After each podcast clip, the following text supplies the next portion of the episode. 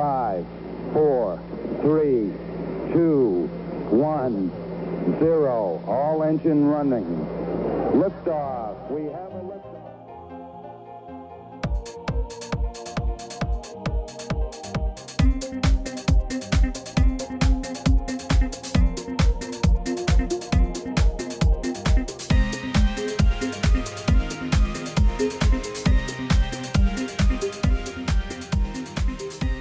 한국과 미국 startup tech 기업 이야기 조강의 4센트 아, 오늘 한눈만 팬다 코너입니다. 오늘은 특별히 오늘 먼저 날짜를 말씀드리면 2020년 5월 1일이고요. 지금 어, 서부 시간은 9시, 동부 시간은 자정.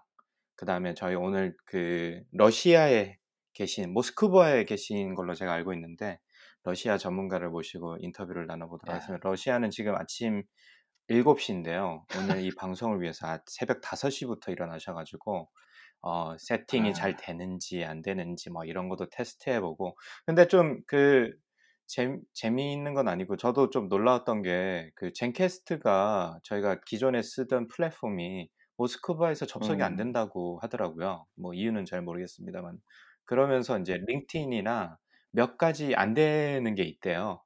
좀 모스크바의 어, 러시아에 대해서 또 새로운 어, 어, 저 정보를 좀 알게 됐습니다. 그래서 아, 링크인이 안 돼요 러시아에서는요. 그것 네네. 그렇다고 하더라고요. 조금 이따가 좀 더 말씀 나눠보시면 좋을 것 같고. 아 근데 이것 때문에 뭐 음, 토요일 이 휴일인데 토요일 아침 7시에 참 이 게스트분 깨워가지고 본격 민, 민폐 네. 방송이네 저희. 네. 아, 네. 그 대학원 후배기 때문에 예, 아 역시. 여기까지는 예.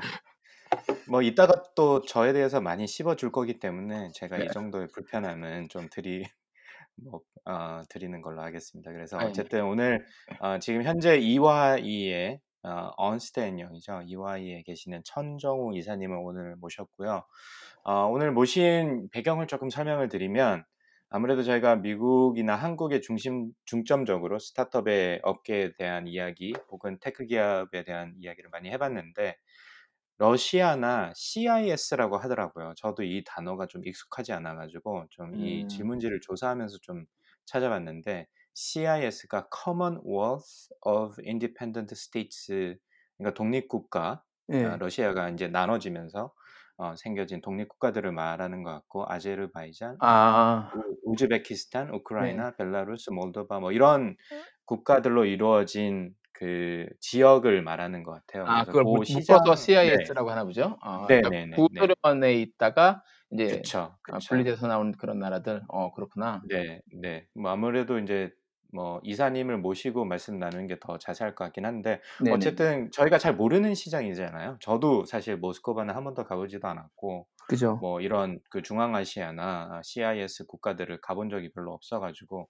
가장 가깝게 간 게 헝가리나 이런 쪽 같아요. 제가 간 거는. 그래서 제 어. 마음 속에는 방공 교육을 워낙 빡세게 받아가지고 아직도 이 가기가 선뜻 두려워지는 나라 중에 하나인데 그렇죠. 어, 이 나라를 좀 어, 이번 기회를 통해서 좀 이해를 하고 뭐 거기에 스타트업 업계나 이런 이야기를 좀 이해를 해보면 어떨까 싶어서 오늘 특별히 모셨습니다. 예. 그, 그, 쪼, 그 쪼박님은 이쪽 그 국가들을 좀 잘 아세요? 러시아나 아니요, 잘- CIS. 잘 모르고 CIS도 오늘 네. 처음 강박님 통해서 이렇게 배우게 됐고요. 아 근데 저도 어, 강박님은 이제 가장 가까이 가본 게 헝가리라고 그러셨는데 저는 가까이 가, 장 가까이 가본 게 생각해 보니까 체코 정도밖에 안 되네요. 아, 체코. 네. 네, 가까이 가본 게. 어 그리고 근데 제 아내가 사라님이 대학교 때그 어디죠? 모스크바에서 그 교육 대학 뭐야 교환학생으로 1년간 있었어요. 아, 네. 네. 그리고 러시아어를 고등학교 때 전공하시고 그래가지고 오늘 음, 어, 이 러시아에 계신 분 인터뷰한다 그랬더니 어, 이 관, 관심을 보이시면서 나도 음. 조인하면 안 되냐 그래서 제가 안 된다고 내보냈거든요. 아, 왜? 그 굉장히 가고 싶어 하셨던 걸로 제가 기억을 네, 하는데요. 그러니까 러시아에. 모스크, 네. 예, 맞아요. 모스크바에서 1년 있었고 그리고 이제 석사 논문도 그왜 고려인이라고 그러죠. 그 예전에 네, 네. 러시아로 이렇게 납치돼서 뭐 가셨던 네네. 분들 그분들이 이제 관련된 논문을 쓰셔가지고 뭐 아. 블라디보스토크에서 이제 동쪽 이르쿠츠크인가 뭐 거기까지 이렇게 그 횡단 열차로 음. 타고 가고 그래서 항상 러시아에 음. 대한 환상이 있- 있는 분인데 네, 제가 아, 오늘 싫다고 코호스트를 좀 바꿔야 되겠는데 오늘은. 네, 그래서 어쨌든 저희가 잘 모르는 시장에 대해서 좀 배워볼 수 있는 좋은 기회가 아닌가 싶어서 그죠. 진짜 어, 러시아 바쁘신 스타트업 이런 거는 정말 그쵸. 네. 들어본 적이 거의 없었는 것 같은데 맨날 푸틴 얘기만 들었지. 네, 그래서 오늘 그 이야기를 좀 나눠보려고 하고요. 그 EY가 아무래도 컨설팅 펌이나 이런 그 이런 걸 하다 보니까 뭐 스타트업뿐만이 아니라 기존 비즈니스 기존 큰 기업들의 어떤 비즈니스 문화적 차이나 이런 얘기도 좀 해보면 재밌을 것 같다는 생각을 했었고 그리고 이제 아예 그쪽으로 이주하신 지가 아마 좀 몇 년 된 걸로 제가 알고 있거든요. 그래서 그 음. 러시아에서의 삶? 저희가 이제 캐나다나 미국이나 뭐 뉴질랜드나 호주 뭐 이렇게 잘 알려진 곳은 그나마 이해가 좀 있는데 러시아에 이제 이주해서 어, 이, 뭐 그죠. 이민까지는 아니겠습니다만 아직은 어, 이주해서 사시는 분들의 어떤 애환, 그 다음에 어떤 문화적 차이 이런 것도 좀 알아보면 재밌겠다라는 생각이 좀 들었습니다. 그래서 네. 오늘 좀 전반적인 이야기를 나, 나누면 좋을 것 같은데 시간이 아, 뭐 저희가 정해진 관계로 빨리 진행해 보도록 하겠습니다. 네 네. 지금 현재 제가 알기로는 모스크바에 계신 걸로 알고 있는데 천정우 이사님 모스크바에 계신 거 맞으신가요? 인사도 좀 해주시죠. 아, 네. 안녕하세요. 그, 네, 모스크바에 있는 게 음, 맞고요. 음, 아, 2015년에 어, 모스크바로 건너와서 지금 현재 한 거의 만 5년 정도 어, 업무를 하고 있는 어, EY에서 한국 비즈니스를 담당하고 있는 천정우 이사라고 합니다. 아, 반갑습니다. 아유, 반갑습니다. 환영합니다. 새벽부터 고생하셨어요. 일어나신다고. 어, 아닙니다. 뭐, 저는 항상 이제 잠을, 잠자는 게 네. 이렇게 일정하지가 않아서 아, 이제 가끔씩 새벽에 3, 4시에도 자고 음. 3, 4시에 일어나기도 합니다. 음. 어, 그- 요즘 그 코로나 상황이 심각한데 전 세계적으로 저희 방송에서 뭐 스위스, 독일, 이제 유럽 얘기도 좀 나누긴 했었거든요. 유럽도 상, 상당히 심각했잖아요. 이탈리아도 그렇고 뭐 그렇죠. 지금도 마찬가지지만 그 러시아는 좀 분위기가 어떤가요? 러시아가 지금 제가 알기로 그 일별 신규 확진자 수 기준으로 보면은 미국에 이어서 두 번째입니다. 음, 거기 뭐 예를 들어 어제 좀 있으면 이제 오늘 아침에 또 업데이트가 되겠지만 네네. 어제 오전 기준으로 해서 7,933명의 확진자가 발생을 했고요. 어, 그 전에 그 전날에는 이제 7,000명 이상 네. 그러면서 지금 세계에서는 이제 뭐 여덟 번째로 많은 확진자를 보유하고 있고 네. 그 4월 초중부터 급격하게 지역 확산이 시작되면서 지금은 음, 엄청나게 그 매일매일 이렇게 뭐 7천 명씩 이렇게 확진 자가 늘어나고 있어서 음, 상황은 굉장히 안 좋은 걸로 알고 있습니다. 네. 그리고 현재 막뭐타 유럽 국가들하고 마찬가지로 뭐 락다운 걸려 있고요. 네. 강제 자가격리 기간으로 지금 5월 11일까지 연장돼서 네. 네. 자가격리를 하고 있고 다들 이제 재택근무를 하고 있고 뭐 그러고 있는 시점 뭐 굉장히 유사한 실정이라고 생각됩니다. 음, 어, 자가격리 아니 그 락다운은 언제부터 걸리기 시작했어요? 모스크 러시아 쪽에는요? 일단 3월 26일인가 그 즈음부터 해서 푸틴 네. 대통령이 이제 non working days라고 이제 선포를 합니다. 이제 무급 유급 휴가 기간이라고 해서 아, 이제 일하지 말라라고 했는데 뭐 일을 안 할 수는 없으니까 업- 회사들은 이제 일을 하고요. 점차적으로 이제 그 그걸 규제하는 제도들이 뭐 setup이 되고 음, 이러면서 이제 강제적으로 자가격리 그러니까 실질적으로 보면 3월 말부터 해서 예, 예. 지금까지 계속 이제 자가격리 기간은 이어지고 있고요. 한 네. 5월 초 정도에 5월 5일에 뭐 출입 뭐 special pass 통행증 제도 도입하고 뭐 어, 페널티 제도 도입하고 이러면서 실질적으로 정부가 이제 컨트롤하기 시작한 거죠. 그 전에는 일단은 lockdown부터 걸어놓고 음, 그 다음에 네. 이걸 어떻게 컨트롤할 건지를 생각한 것 같아요. 그죠, 그죠. 그래도 푸틴이 그 직- 장악력이라고 그래야 되나? 그게 굉장히 그 센 편이니까 그 미국의 이렇게 몇, 몇몇 주에서는 지금 막 그 락다운 풀으라고 시위도 하고 그러는데 그러지는 않겠어요. 러시아에서는. 뭐 일부 국가, 일부 도시에서 여기도 네. 이제 연방제이기 때문에 음. 일부 어, 연방 국가의 도시에서 뭐 그런 시위가 있었는데요. 그런 네. 뭐 시위들은 뭐 간단하게 진압이 되는 게 실정이고요. 네. 뭐 여기는 총기 미국처럼 이제 총기 소지가 자유롭지 허가돼 있지 않기 때문에 음. 어, 뭐 그런 총기를 들고 뭐 이런 뭐 시위를 할 수는 없고 경찰 권력, 공권력이 워낙 강하기 때문에 음, 어, 네. 시위 다만 이제 최근에 뭐 푸틴 대통령도 그렇고 총리도 그렇고 실제로 이제 러시아의 질본이라고 하는 이제 건강관리 감독국 음. 네. 여기서도 이제 그 불만들이 터져 나오는 걸 알고 있어요. 그래서 음. 실제로 어제 제가 업데이트 페이스북을 통해서 업데이트한 내용이 있는데 거기에 보면 어, 5월 1일부터 5월 한 중순까지가 연휴 기간인데 오피셜리는 11일이지만 보통 2주 정도 휴가를 쓰는 기간입니다. 음. 러시아에서는. 이 기간이 지나면 자가격리를 단계적으로 해제할 것이다. 음. 그거를 그럴 가능성을 고려할 것이다라고 이제 뭐 여러 군데에서 얘기가 나왔고 구체적으로 어떻게 해제할 것인가도 나왔어요. 근데 그 조건이 연휴 기간 동안에 어, 자가격리를 하는 것, 음.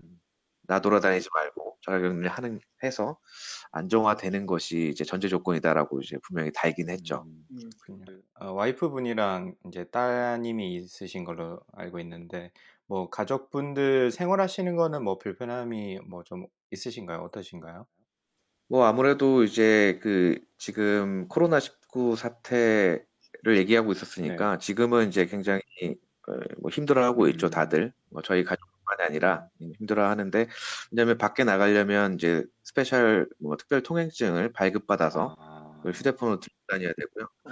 그 허가를 해주는 뭐 그 카테고리가 또 다 있습니다. 저희 같은 경우에는 이제 예를 저는 정식으로 지금 출퇴근을 할 수 없는 인력으로 분류가 되기 때문에 음. 어디 나가려면 뭐 개인 목적용 일주일에 2회 나갈 수 있는 아, 아, 받아 나가야 되고요. 물론 이제 집 앞에 있는 뭐 슈퍼나 마트나 이런 데 가는 거는 상관이 없어요. 도보로 가는 건 상관이 없고 음. 통행증은 차량으로 이동을 할 때 뭐 그걸 얘기를 하는 거고요. 뭐 도보로 이용한 도보로 이동을 한다는 게 다 freely 뭐 허가된 건 아니고요. 뭐 생필품을 사러 가는 경우 또는 약국을 가는 경우 네. 병원을 가는 경우 뭐 이런 경우 아니면 이제 뭐 특이하게 뭐 애완동물을 데리고 산책을 하는 경우 뭐, 주, 뭐 금방 100m 이내 뭐 산책이 가능하고 뭐 이런 식으로 정해져 있습니다. 네, 네.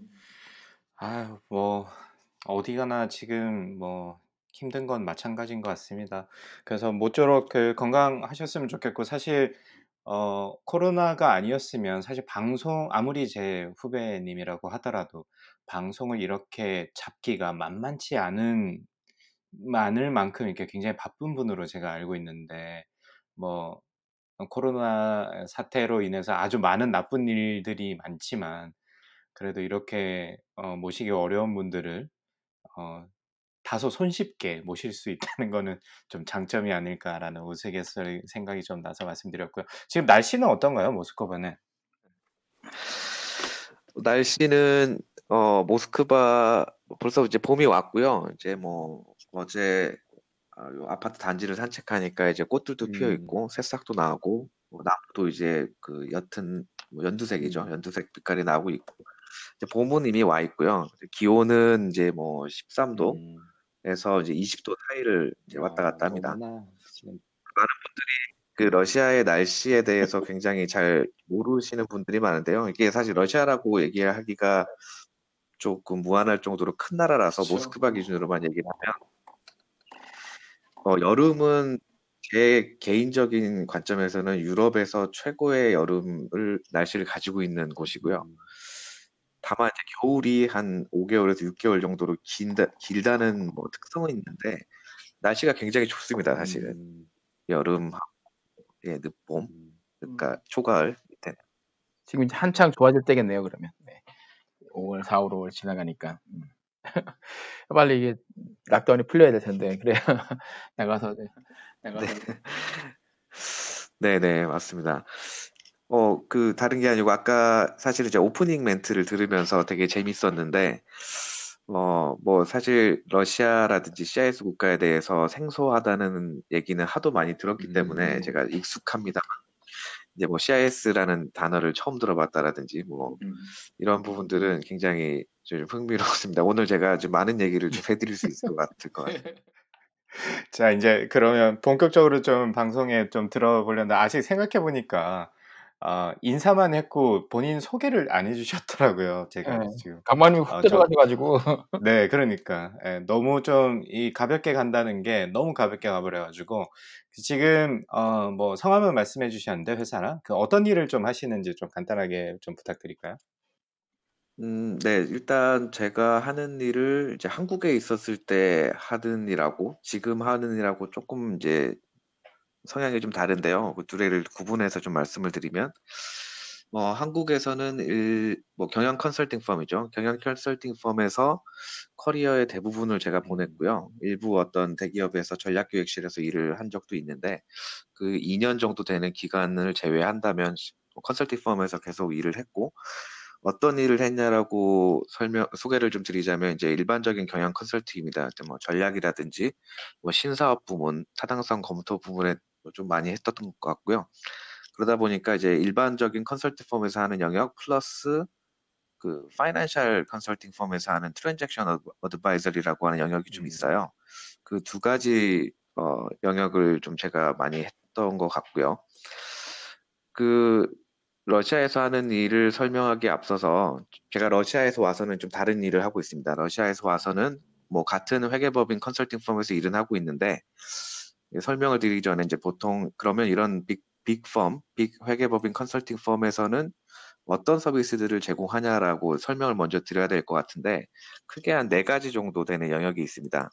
첫 번째로 뭐 회계법인이다 보니까 당연히 이제 회계 감사라든지 회계 관련 컨설팅을 하고요. 그 다음에 이제 세무, 두 번째가 이제 tax and legal이라고 해서 세무나 법률 자문을 또 진행을 하고요.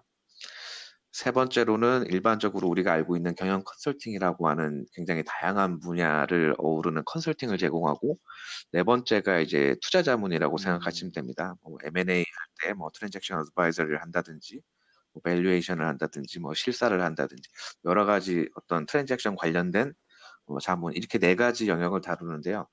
제가 어, 한국에 있을 때는 이 네 가지 영역 중에 두 가지 영역에 몸을 담고 있었다라고 하면 러시아로 와서는 어, 한국 비즈니스를 담당을 하고 있다 보니까 이 회계법인에서 제공하는 모든 서비스들에 대한 어, business develop이라든지 아니면 BD라든지 뭐 이렇게 마케팅, 세일즈 이쪽을 제가 담당을 하고 있습니다. 그래서 제가 기존에 잘하지 못했던 분야 뭐 또는 뭐 이걸 포함해서 잘하는 분야까지 잘하는 분야 잘 못하는 분야 모든 걸 지금 다 하고 있다고 보시면 됩니다.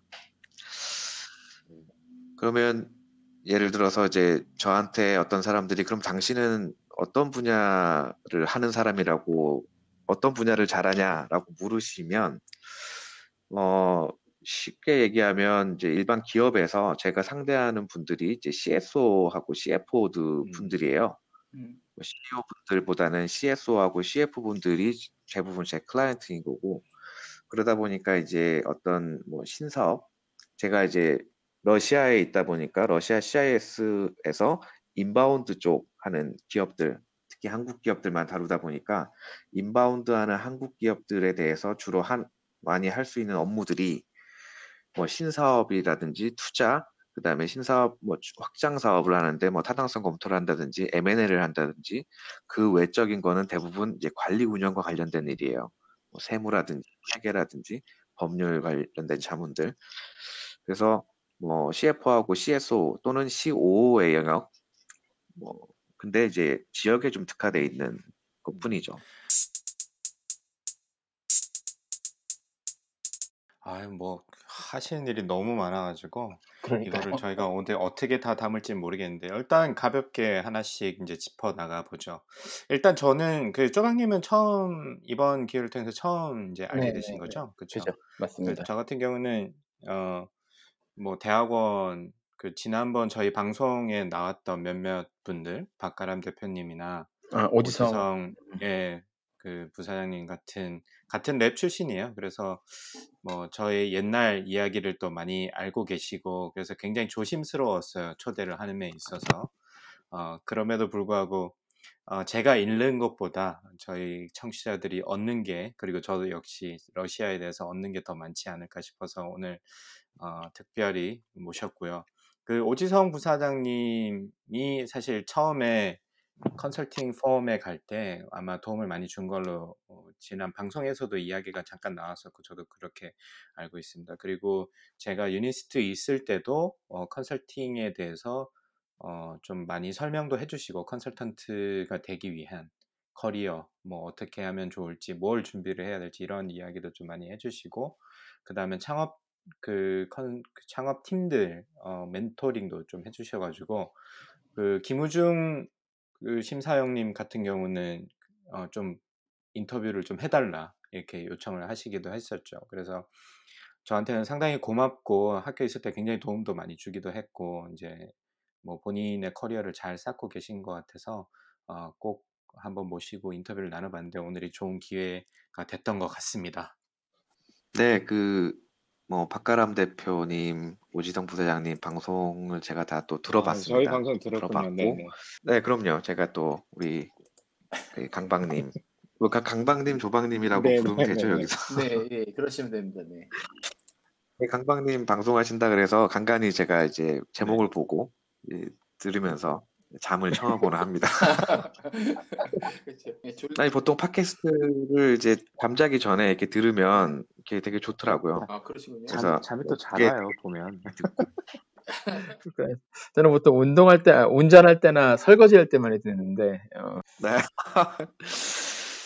그 저를 아까 전에 말씀하실 때 이제 굉장히 바쁜 사람 뭐 이렇게 표현을 해주셨는데 그 제가 오지성 부사장님 방송을 듣고 그쪽에서 이제 오지성 부사장님 얘기는 이제 뭐 본인이 험블하고 뭐 굉장히 뭐 그런 식으로 소개를 해주셨던 것 같아요. 뭐 미천한 경력이라고 어, 코멘트를 음. 하신 것 같은데 어, 저 역시 마찬가지로 제가 여기서는 러시아 CIS 전문가라고 소개가 되고 있지만 실제로 저는 여기서 이제 5년 동안 전문 서비스를 제공하다 보니까 당연히 남들보다 주워 듣고 뭐 아는 것들이 좀 생겼을 수는 있는데 비즈니스 관점에서 어떻게 보면 뭐 스타트업 관련된 전문가도 아니고 러시아에서 저보다 훨씬 오래 살고 음. 계셨던 뭐 변호사든지 이런 분들에 비하면 뭐 15년, 20년 사신 분들이 계시기 때문에 전문가라고 제가 이제 스스로 생각을 하고 있지는 않습니다.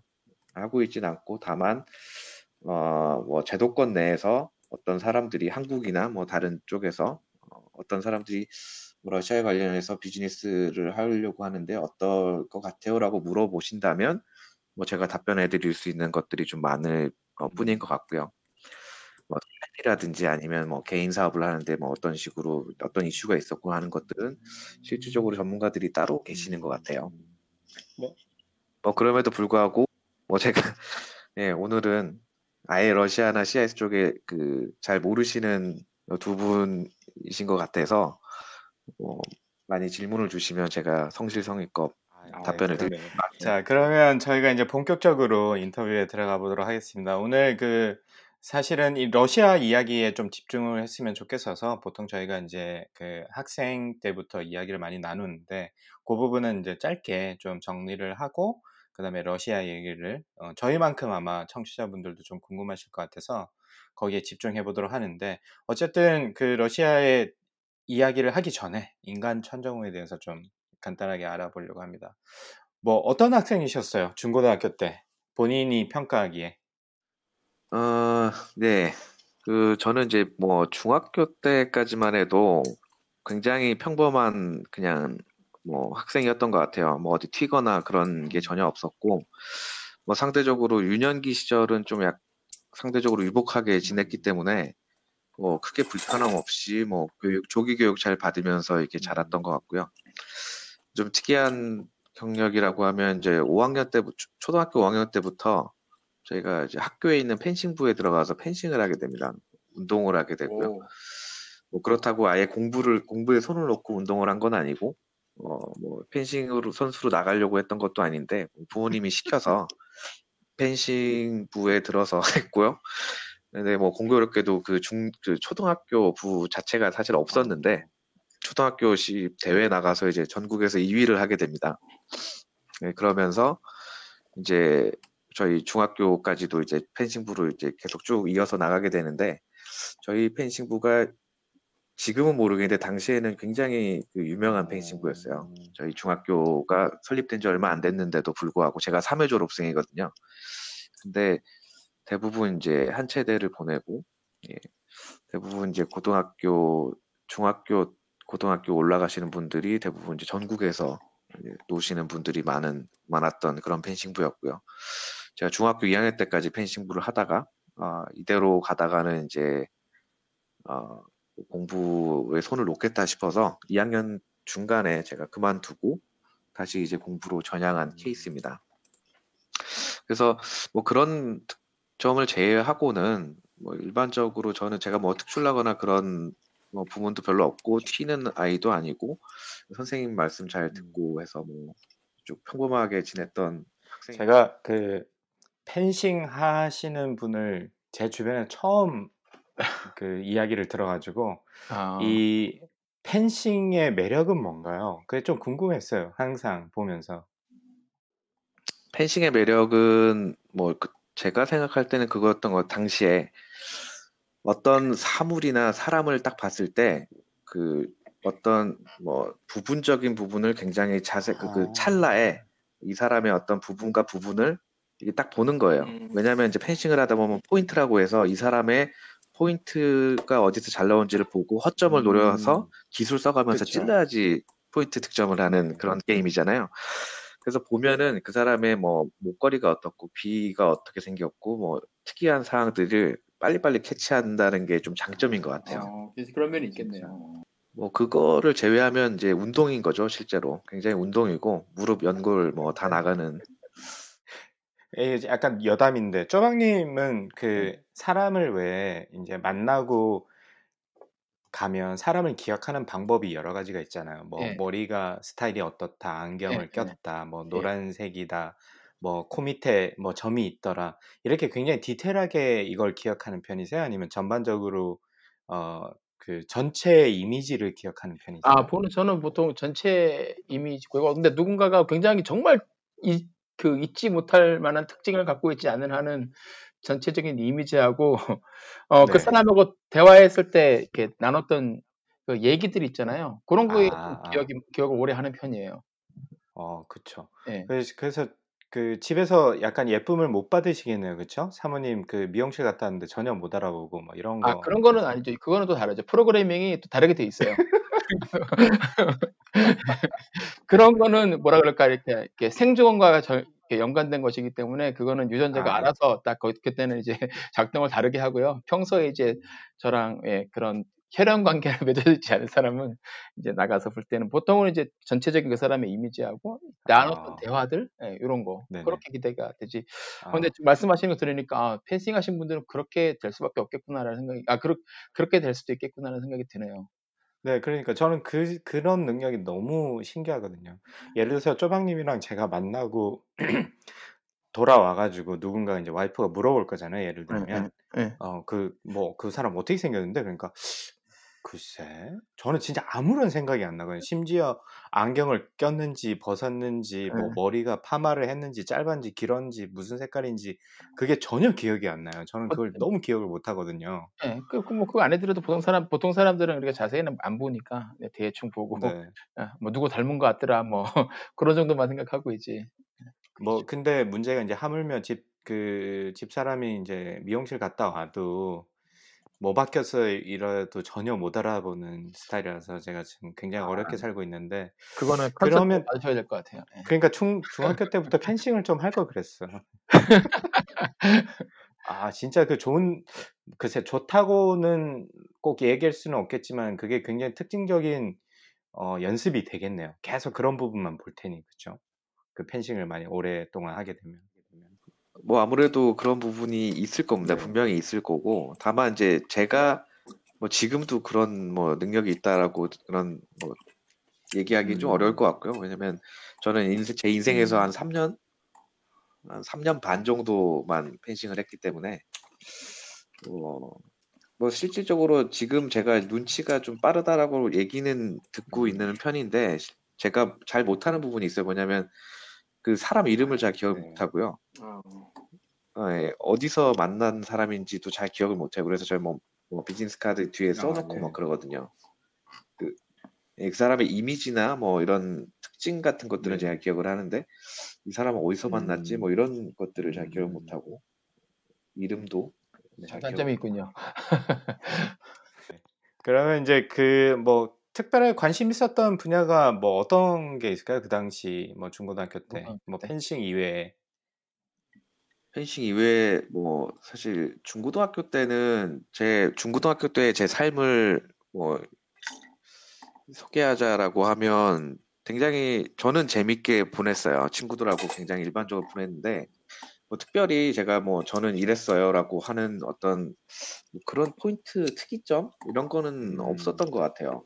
저는 어 그냥 굉장히 학교에서 선생님이 볼 때 이제 그냥 어 무난하고 말 잘 듣고 뭐 공부 어느 정도 하고 뭐 이런 정도의 어떤 음. 학생이었고 뭐 다만 이제 저희 그 어머니께서 좀 유별 나셔가지고 뭐 중학교 초등학교 때부터 중학교 때까지 뭐 학부모 뭐 회장이라든지 뭐 이런 걸 음. 하셔서 뭐 선생님들의 관심의 대상을 받았던 음. 학생이긴 하죠. 근데 이제 그거는 뭐 제가 잘해서 그렇다기보다는 뭐 저희 뭐 누나라든지 뭐 후광효과를 제가 받은 것 뿐이고요.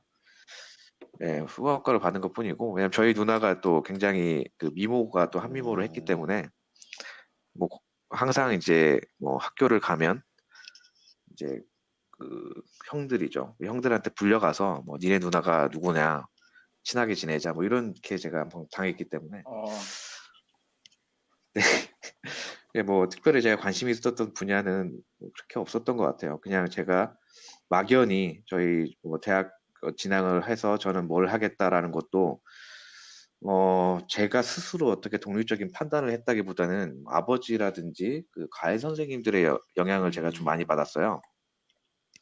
저희 아버지 같은 경우는 이제 예전에 모 그룹사의 그 CFO 출신이었기 때문에 평생을 재무나 이쪽 분야에 계셨던 거예요. 그러니까 경영학을 전공하셨고 그러다 보니까 아버지 어머니께서 이제 그 선- 과외 선생님을 이렇게 서- 소개를 해주시는데 뭐 대부분 경영학과 출신들이고 어. 얘기를 유년기 시절부터 들, 듣다 보니까 전부 다 경영학과에 뭘 하고 나는 뭘 하고 그리고 그분들이 과외 선생님들이 대물림을 해요 또 자기 과 후배를 소개시켜주고 자기 친구를 소개시켜주고 음, 그쵸. 다 경영학과예요. 그러니까 그분들이 하는 얘기를 듣고 그분들이 졸업을 하고 어떤 곳에 취직을 하고 뭐 이런 것들만 보다 보니까 그 영향을 꽤 많이 받았던 것 같아요. 그래서 저도 뭐 아 자연스럽게 그냥 뭐 경영이라든지 뭐 이런 쪽 분야로 나가겠구나 라고 저는 생각을 했었죠. 뭐 그- 그러다가 그러면 뭐 자연스럽게 전공을 선택을 하시게 됐겠네요. 대학 진학할 때. 네, 대학을 이제 진학을 해서 제가 선택했던 전공이 어 근데 뭐 순수 경영학과가 아니고 뭐 아이러니하게도 이제 네. MIS라고 하죠. 경영 그 당시에 이제 경영 네. 경영 정보 시스템 MIS라는 전공을 제가 선택을 하게 됩니다. 그게 뭐 어, 굉장히 진부한 이유이긴 한데요. 뭐 일반적으로 이제 비즈니스 당시에 제가 생각했던 것도 마찬가지였던 것 같아요. 그러니까 일반적인 경영학과는 향후에 이제 뭐 제가 졸업을 한 이후에 경력을 쌓고 MBA를 해도 되고 아니면 이제 실질적으로 비즈니스를 하면서 학습하는 게 더 효과가 있지 않을까라는 어떤 생각, 막연한 생각이 있었고 이 제가 이제 98학번이기 때문에 이 98년도 때 막 이제 IT 붐이 일어나고 이미 일어나고 있었던 그런 시기예요. 그러다 보니까 어, 향후에는 이제 IT 기술이라든지 어떤 시스템이 더 고도로 발달될 텐데 이거하고 접목되어 있는 경영학과라고 하는 그 MIS가 흥미롭겠다라고 생각을 해서 선택을 하게 됐습니다. 뭐 들어가셨더니 어떻던가요? 그, 그 생각하셨던 그 MIS 그러니까 전공과 뭐 내용과 비슷하던가요? 아니면 어 이거 좀 다른데 뭐 이런 생각이 드셨나요? 처음에는 사실 별 생각이 없었기 때문에 저는 그 이전에 뭐 박가람 대표님이나 오진영 부대장님에 비하면 별 생각 없이 좀 살았던 것 같아요. 그래서 들어가서 별 생각 없이 MIS를 선택을 하고 공부를 하다 보니까 좀 저는 굉장히 재미있었어요, 네. 사실은. 굉장히 재미있었던 게 뭐 어떤 수업을 듣느냐에 따라 다르지만 그 수업을 들었을 때 처음에는 그 MIS라는 과목을 보고 제가 아 이거는 약간 경영자하고 그 IT 개발자들 사이에서 코디네이션 하는 역할을 하겠구나라고 생각을 했었거든요.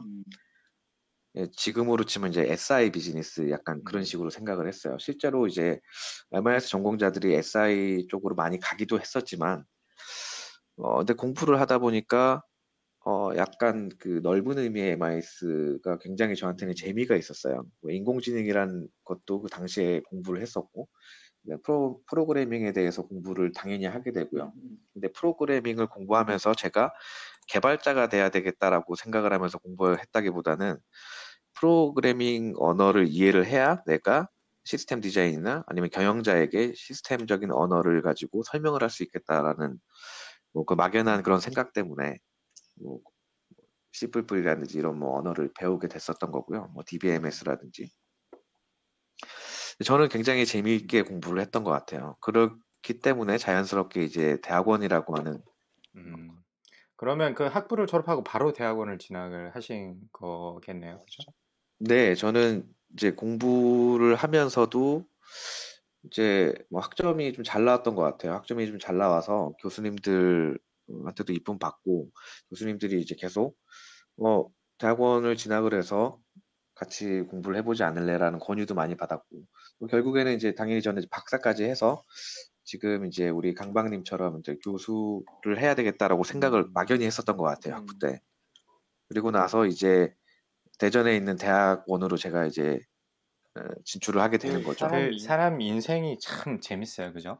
이 천 이사님처럼 학부 공부가 재밌어가지고 열심히 해가지고 박사를 하려고 하다가 현업으로 빠지신 분이 있고 저는 대학교를 졸업할 때 내 인생의 인생은 더 이상 없어 공부는 더 이상 안 해 이런데 학교에 있다니까 참 인생이 좀 재밌는 것 같긴 합니다. 그럼요. 그래서 never say never라 그러잖아요. 그러니까. 네.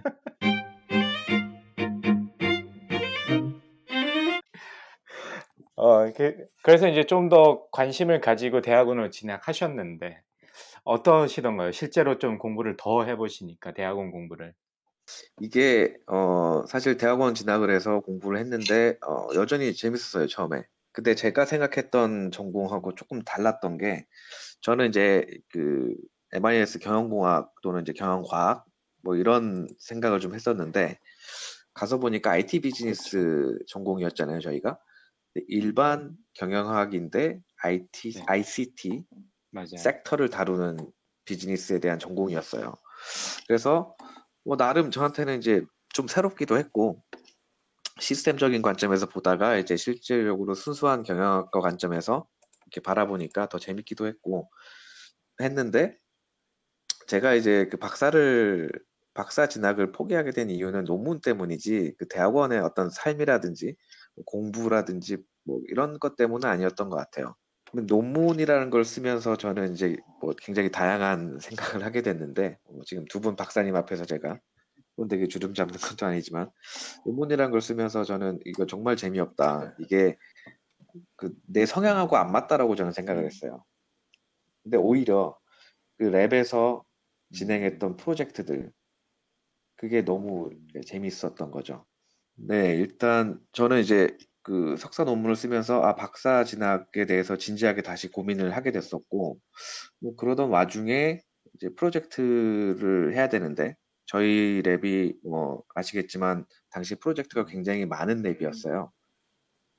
그러면서 이제 살, 뭐 work and life balance라고 하죠. 이제 그게 굉장히 안 좋은 lab 중에 하나였는데 제가 막 들어갔을 당시에 그 우리 강박님의 어떤 동료분이신 또 서정의 예, 지금 LG전자 서정의 그 네. 지금은 이제 책임님이시죠. 예. 책임님이 막 이제 졸업을 하려고 준비를 하고 계셨던 찰나예요. 그래서 그분하고 같이 이제 프로젝트를 하면서 아 프로젝트 이렇게 하는구나 거의 맨땅에 헤딩식으로 프로젝트를 했죠. 그러면서 이제 프로젝트 경험이 하나씩 하나씩 쌓이면서 이제 서정의 그 연구원님은 이제 졸업을 하시고 어, 취업을 해서 나가시고 예 졸업을 하고 네 트리 처음에 트리가 아니죠 다른 쪽에 취업을 해서 나가셨고 그 다음에 저 같은 경우에는 이제 거의 뭐 1년 차 때부터 PM식으로 프로젝트를 했던 것 같아요. 근데 뭐 누가 가르쳐주고 피드백 주고 이런 것도 없이 뭐 교수님이 리뷰를 해주시긴 하는데 거의 뭐 저희가 알아서 이렇게 교수님께서 이렇게 능력이 되게 좋으셨나 봐요. 여기저기서 프로젝트를 많이 이렇게 수주해 오시는 거 보면. 어, 교수님께서 능력이 좋으셨죠. 그런 좀 현업에 오리엔트가 됐던 랩이었던 건 맞는 것 같아요. 저도 그 좀 저희가 선배도 많이 좀 약했고 다른 랩에 비해서 층이 좀 그렇게 큰 그 프로젝트 수에 비해서 좀 이렇게 어, 얼럼나이나 이런 층이 좀 다양한 편이 아니라 가지고 이제 음. 각자 도생해야 되고 각자 어떻게든 서바이벌 할 수 있도록 이 방안 방법을 마련해야 되는데 네. 저 같은 경우도 막 맨땅에 이제 프로젝트 헤딩하다가 막 발표 갔는데 막 무지막지하게 깨지기도 하고 막 그래서 상처 받고 오고 막 술 먹고 막, 막 그래, 그랬던 기억이 있거든요. 근데 이제 뒤로 갈수록 그게 그것도 경험인 것 같아요. 하나 둘씩 쌓다 보니까 좀 더 재미있고 이런 프로젝트 저희 랩에 맞는 프로젝트들이 좀 많이 생겼던 것 같아서 그 수혜를 좀 많이 어떻게 보면 뭐 고생도 많이 하셨겠지만 이 천 이사님이 좀 받지 않았을까라는 생각이 듭니다. 대학원 생활을 통해 가지고. 그 그러다가 그러면 이제 컨설팅 이제 회사로 간 이야기를 좀 해볼 텐데 어 그렇게 이제 프로젝트가 좀 본인한테 맞다고 생각을 하셨기 때문에 컨설팅 쪽에 관심을 가지면서 지원을 하시게 됐나요? 그 어떻게 그런 계기가 특별히 있으셨는지 그게 좀 궁금하네요. 어, 일단 저희가 그 졸업을 하기 위해서는 일단 인턴십 학점이 필요했기 때문에 인턴을 무조건 해야 했었고요. 물론 이제 인턴을 그 전에 하긴 했었는데 일단 제가 졸업 2년 차가 됐을 때 2년 차 여름 방학 전에 이제 레주메를 뿌렸죠. 레주메 뿌렸 뿌렸을 때 한 군데에서 연락이 왔고 뭐 내일 당장 인터뷰를 와라라고 해서 제가 갔던 곳이 이제 아서디리티라고 하는 미국계 경영 컨설팅 펌입니다. 그래서 ADL에서 인터뷰를 봤는데 뭐 내일부터 출근하라라고 어. 해서 뭐 교수님 말씀드리고 말씀드리고 이제 인턴십을 했죠. 서울에서 이제 인턴십을 했는데 뭐 그때 당시에 프로젝트가 이제 제 전공 분야의 프로젝트였어요. 그래서 옆에 사실은 이제 아래 인터뷰를 볼 때 옆에 두 명이 더 있었어요. 세 명이서 이제 한 라운드에 세 명이서 인터뷰를 보는데 어 제가 볼 때는 얘네들 무슨 소리 하는 거지라고 하는 굉장히 허접한 애들이었던 것 같거든요 당시에 왜냐하면 지금 생각해 보면 제가 저는 이미 프로젝트 경험이 많이 있는 사람이고 그만큼 고민을 많이 해봤던 사람들이고 똑같은 질문을 하더라도 옆에 있는 어, 애들은 이제 미국의 유수의 대학교를 다니고 있는 유학생들이었지만 경험이 전혀 없는 거예요. 그러니까 당시에 이제 그 RFID 관련해서 또는 RFID나 USN 관련해서 뭐 원가를 측정하는 방식이 뭐냐, 어떻게 접근하겠냐 이런 얘기를 할 때 저는 이제 약간 현실적으로 설명을 드렸는데 옆에 친구들은 뭐뭐 음, 포피의 관점에서 설명을 한다거나 뭐 이런 그 학, 학부생 레벨의 어떤 그런 설명을 했던 거예요. 그러니까 당연히 이제 제가 뽑혔고 뽑혀서 와서 보니까 RA가 여섯 명이 있는 대형 프로젝트였던 거예요. 그게 굉장히 국가 프로젝트였는데 굉장히 대형 프로젝트였고 당시에 이제 정통부가 클라이언트였고 그 RA를 제가 어, 자동으로도 연장이 돼요. 그러니까 여섯 명, 일곱 명이 RA가 있는 대형 프로젝트인데 그게 멤버가 바뀌면 바뀌었는데 2차 RA에서도 제가 그걸 하게 되고 저는 이제 RA 팀이 두 번 정도 경험은 있었죠. 근데 마찬가지 상황이 펼쳐지는 거예요. 그러니까 저 같은 경우는 음. 제가 재밌어했던 분야고 제가 잘하는 분야였기 때문에 어, 오히려 제가 컨설턴트들한테 음. 피드백을 줬었어요 당시에. 실제로 한 5년 차, 4년 차 되는 컨설턴트들이 저를 좋아하는 사, 사람이 있었고 안 좋아하는 사람들이 있었어요. 안 좋아하는 사람들은 어, 제가 피드백을 드리면 네가 뭔데 피드백을 줘라고 하는데 나중에 제외를 했을 때 제가 맞거든요. 그 사람이 틀리고.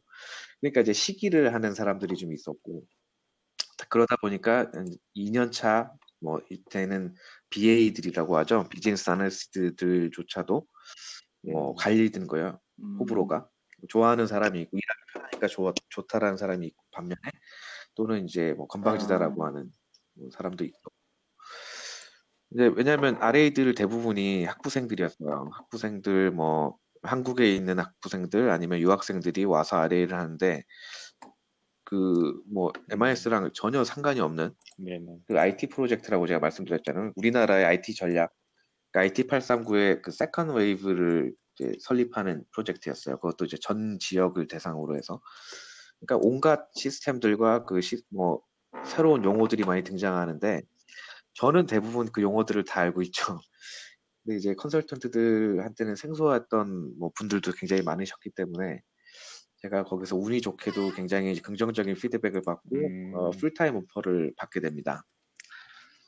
네, 그러면서 자연스럽게 이제 그 컨설팅 음. 커리어가 계속 이어지게 되는 거죠. 그뭐 컨설팅은 저희 오지성님도 말씀을 많이 아, 해주셨고 네. 박영은님께서도 이 컨설팅 이야기를 좀 아, 많이 해주셨는데 맞네요. 영은님도 컨설팅 회사 다니셨죠? 맞아요. 네. 그래서 제가 깊게 뭐 말씀을 나누기보다는 뭐 컨설트 컨설턴트 커리어를 해보시니까 그냥 올해 지금까지도 계속 해오고 계신데 좀 좋, 좋았던 점, 나빴던 점 이런 게 좀 있었을까요? 그 당시에 돌아갔을 때? 그렇죠. 그 일단 컨설팅 커리어에 저는 컨설팅 커리어를 이제 많은 후배분들, 학생분들께 네. 추천을 하는 역할을 많이 했었어요. 일단 왜냐하면 제가 그 컨설팅 커리어에 대한 만족도가 굉장히 높았고 물론 이제 장단점이 있는데 그 장점이라고 먼저 설명을 드리면 어, 이 사람의 성향에 따라 다를 수 있어요 분명히. 근데 이제 굉장히 어, 업무가 빡센데 이 업무가 빡센 환경 속에서 하나하나를 내 스스로 리서치해서 정의를 하고 팩트로 만들어가서 내가 이건 이렇습니다라고 이제 위에 보고를 하죠. 주니어 때.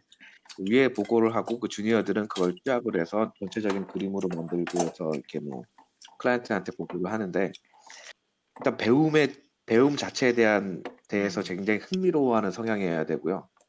어 그리고 그 우수한 인력 환경이 또 뒷받침이 돼줍니다. 제가 어떤 펌에 들어가서 일을 하는데 주변에 저랑 같이 일하는 동료들이 정말 네네. 뭐 훌륭한 사람들이 많았어요. 그냥 이 사람들의 어떤 내면적인 부, 분을 차치하고 나서도 그 외부적인 스펙만 봐도 굉장히 오 내가 이런 사람들하고 나 같이 일을 하는구나 라는 어떤 뛰어난 분들이 많았고요. 그 사람들한테 배우는 것도 많았고 또 어떤 때는 서로 경쟁을 하면서 음. 이제 서, 뭐 배워나가는 거죠. 서로에게 서로를 배우고 배워 나가는 것도 재밌었고요. 그리고 실질적으로 이제 어, 내 전공이 경영 관련된 부분을 했기 때문에 실제 기업들이 가지고 있는 문제점들 또는 이슈들에 대해서 저희가 의뢰를 받아서 어, 풀어나가는 역할을 하다 보니까 음. 업무 자체는 굉장히 재밌었어요. 그래서 뭐 외부 사람들한테 제가 이게 컨설팅의 장점이에요라고 하면요. 어, 일단 그 배움에 있어서 굉장히 learning curve가 음. 빠르게 빠른 사람이 될 수 있다라는 어, 걸한 가지로 꼽을 수 있고요. 두 번째는 굉장히 뛰어난 사람들하고 같이 일을 할 수 있고 networking이 될 수 있다. 라고 말씀을 드릴 수 있을 것 같아요. 세 번째로는 마찬가지로 기업들 그러니까 주니어 때부터 뭐 약간 이게 직급이 높아지면 또 아닐 수가 있지만 주니어 때부터 실제로 그 기업의 이슈들에 대해서 다루기 때문에 경영진들이 아니면 알 수 없는 그런 내용들에 접근을 해서 저희가 배울 수 있다는 장점. 네. 한세 가지 정도로 정리가 될 수 있겠네요. 단점이라고 하면 어, 몇 가지가 있는데 오지동 부사장님도 말씀드렸듯이 work and life balance가 굉장히 안 좋습니다. 실질적으로 이제 뭐 거의 최악의 수준이 컨설팅 커리어를 그만두는 사람들 대부분이 이제 work and life balance 때문에 그만두는 걸로 제가 알고 있고요. 실제로 제가 ADL에서 처음에 일을 했을 때 저를 포함해서 제 주변 사람들이 저, 다 무슨 어떤 얘기를 했냐면 1년에 3일, 4일 쉰다고 얘기했어요. 그게 무슨 얘기냐면 어, 9시, 오전 9시에 출근을 해서 보통 새벽 2, 3시에 퇴근을 하거든요. 근데 주말에는 조금 늦게 출근을 할 수가 있는 거죠.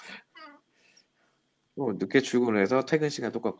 그러니까 당시에 뭐 3, 4시 뭐 이렇게 끝나는 경우도 많았고, 뭐 일과로 따지면 어- 어떤 느낌이었냐면 하루 일과가 끝나고 저녁을 먹고 또 다른 일과가 있다는 음. 생각을 했었어요, 당시에. 예, 그래서 이제 뭐 저도 그렇기 때문에 이제 빅4 컨설팅 펌으로 좀 옮기게 된 계기가 됐던 거고요. 이거 계속 하다가는 이제 뭐 죽을 수도 있겠다라는 생각이 들었기 때문에. 네. 뭐 실제로 제 프로젝트 처음에 할- 하면서 이제 뭐 건강상의 이유로 그만두거나 아니면 뭐 휴직을 하거나 이런 네, 분들 꽤 많이 맞아요. 봤기 때문에 좀 그게 최악의 어떤 그런 단점인 것 같고요. 두 번째로는 그 내가 커리어를 쌓아감에 있어서 보통 성공한 컨설턴트 분들이라고 하시면 음. 내 전문 영역이 있는 거예요. 예.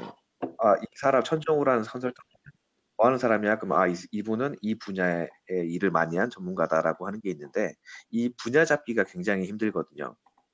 왜냐하면 처음에 주니어 때부터 몇 년 한 매니저 때까지 매니저 때는 그걸 잡아야 되는데 그게 아니면 이 프로젝트 저 프로젝트 들어가면서 음. 뭐 다양한 generalist가 돼버리는 거예요 그냥 반대로 얘기하면 전문 분야가 없다는 거죠 이 커리어 세팅 측면에서도 이제 좀 단점이 있을 수 있다는 얘기고요 세 번째로는 어, 이것도 중요한 얘기인데 컨설턴트가 어, 느 정도 직급이 되면 지금 저처럼 네. 그러면 이제 소위 말하는 영업이라는 걸 해야 됩니다. BD로를 같이 해야 되는데 실질적으로 공부를 많이 하신 분들 중에 BD 롤을 음. 롤에 좀 성향이 안 맞는 분들이 계세요.